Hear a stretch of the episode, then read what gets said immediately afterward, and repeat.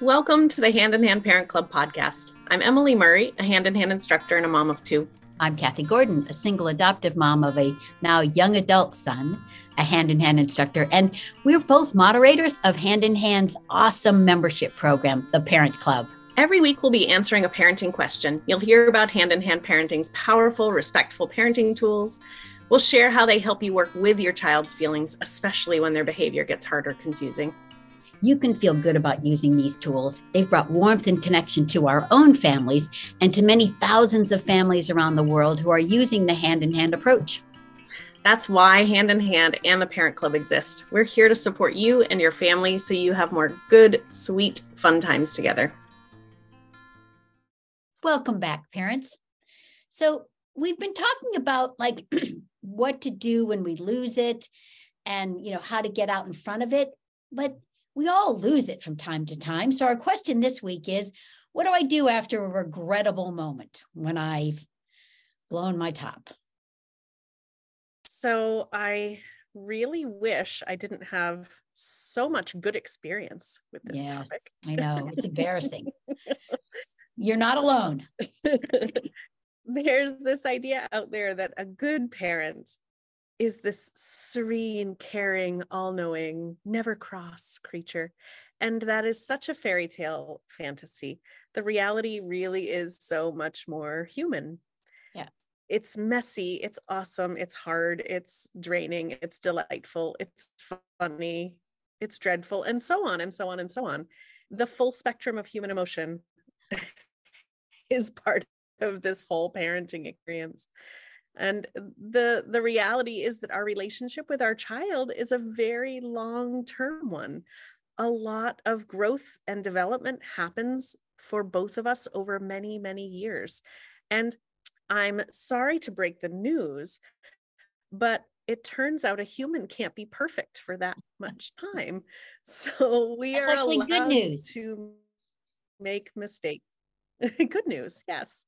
That sometimes the stress and heaviness of a phase of development or certain behaviors just bring us to our knees because we're triggered or because we don't have the support or skills in place to respond to them with intention the way we want to. It just happens.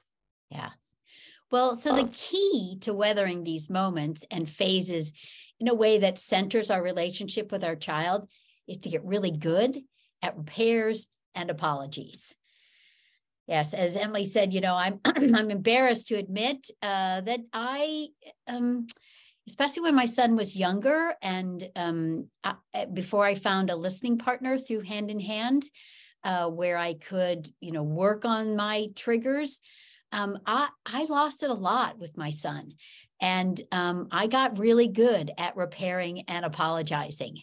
And, um, y- you know, I so I can't even tell you like a specific time because there were so many of them. Um, but uh, what I do want to share with you is that my repairing and my apologizing um, it became part of my our family culture now I did actually work on those triggers and I made a commitment, you know, to get better and not to lose it. So it's not, we didn't get into that cycle of like apologize and do it again, apologize and do it again. But as a single parent, you know, life was pretty stressful. So um, I am embarrassed to admit um, uh, it took a lot of work for me to get to a place where I was not losing it. So um, but I, I, uh, but that repairing that apology, it became a p- much part of our family culture, so that I, I see my son today. I mean, he'll apologize in our relationship. He apologizes in re- his relationships, um, his friends, and, and, out in the world. Um, so that's we just want to you know tell you that so that you know that you don't that it it's a good thing to apologize to our kids and, and it's actually magical. It's yeah. a really magical thing because when we do it and when we practice it and when we really mean it, it gets absorbed by them. We don't have to teach them to apologize. We don't have to force an apology. It becomes something that they just embody and do. And Yes, and and it's also like not a shaming thing because Right. we see an apology it starts with having compassion for ourselves. Sometimes that harshness or yelling comes out of us before we can stop it. And if we're if we get stuck in beating ourselves up about our mistake, then that shame is going to prevent us from reconnecting with our child. So when we commit to being compassionate with ourselves, then we can quickly begin a repair. And you know, a direct re- repair starts with that apology. I'm sorry, that wasn't okay. I wasn't acting with understanding. I, I want to be able to listen. So I'm going to take a quick moment to get my ears back into listening mode so I can listen to you. Or, yes, that was really grouchy of me. Can, I'm sorry, can we try that again? Or, whoops, that didn't come out right. So after that apology, um, that's like step one. And honestly, I think of it um, as like, this is for me. The apology is my moment to reconnect with myself so I can then reach out for the continuation of the repair. So, um, this idea that a repair can be um, light and playful might be a new a, a new way of thinking um, so there are a few options that we have for this this next step um, it can be so fun to play with the repair as a rewind or a do-over. And this is a really great family tool because it invites compassion it invites patience and understanding and really the second chance. And it sends the message that we all make mistakes we can try again and doing it in a silly way, especially, can be really effective if you've been a little scary because it gives them a chance to laugh at you. Mm. And the laughter helps you move your adrenaline and tension out too. So um, you can uh, go with the uh, silly um, kind of uh, like literally rewind your body. Um, you can uh, like exactly like the i mean i don't know are, are we dating ourselves with like when you used to rewind cassette tapes they really made a funny sound Yeah. Um, Yeah.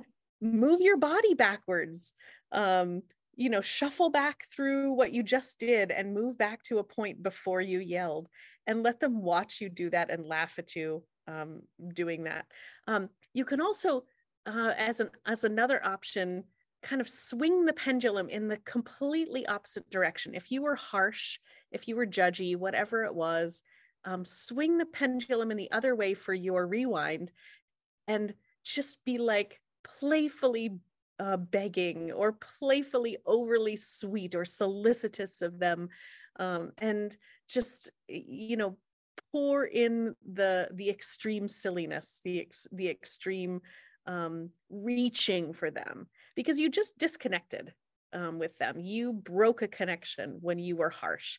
And so you you might have to work for a minute or two to to kind of ease them back to being open to you. And play is just so helpful for that.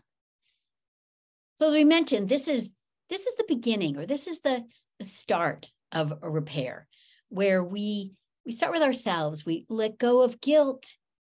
We have compassion for ourselves.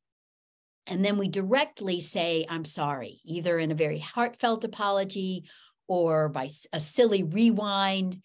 And after you apologize, you might notice that your child still has some feelings. Um, and maybe they're even off track as a result of us losing it.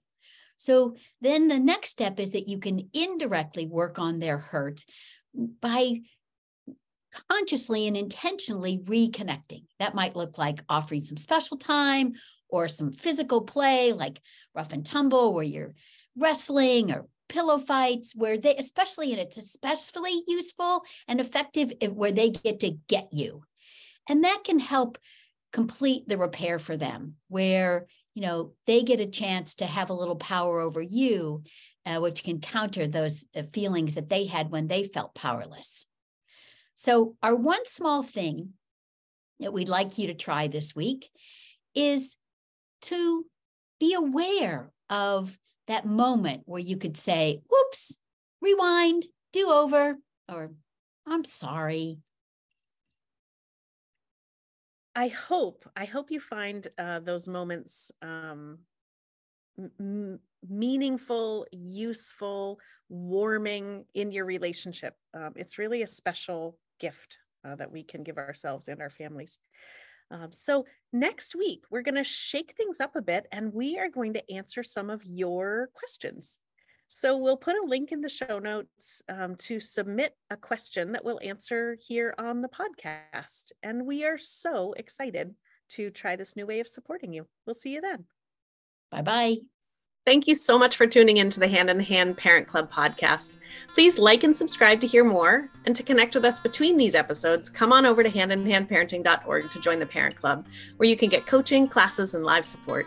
Come join our vibrant community of parents in the Parent Club who are committed to getting the support they need to be the parents they want to become. We'd be honored to support you too. This podcast and the Parent Club are part of Hand in Hand Parenting, a nonprofit organization that supports parents all over the world. We are here for you when parenting gets hard.